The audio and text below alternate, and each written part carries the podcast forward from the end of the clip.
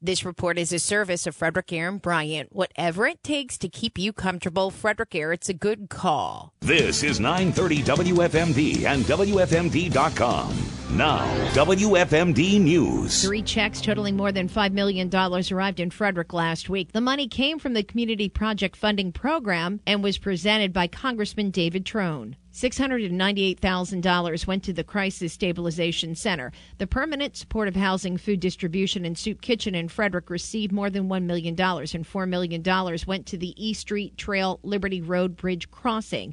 Under this program, local governments and citizen groups ask their Congress members for the money for projects they feel are important to their communities. Trone said anybody who would like some community project funding program money should contact his office. Right now, we're looking for these, looking for stuff to put forth and get executed. So this is a perfect time for our listeners to reach out to the office and begin the process. He has an office in Frederick at 30 West Patrick Street.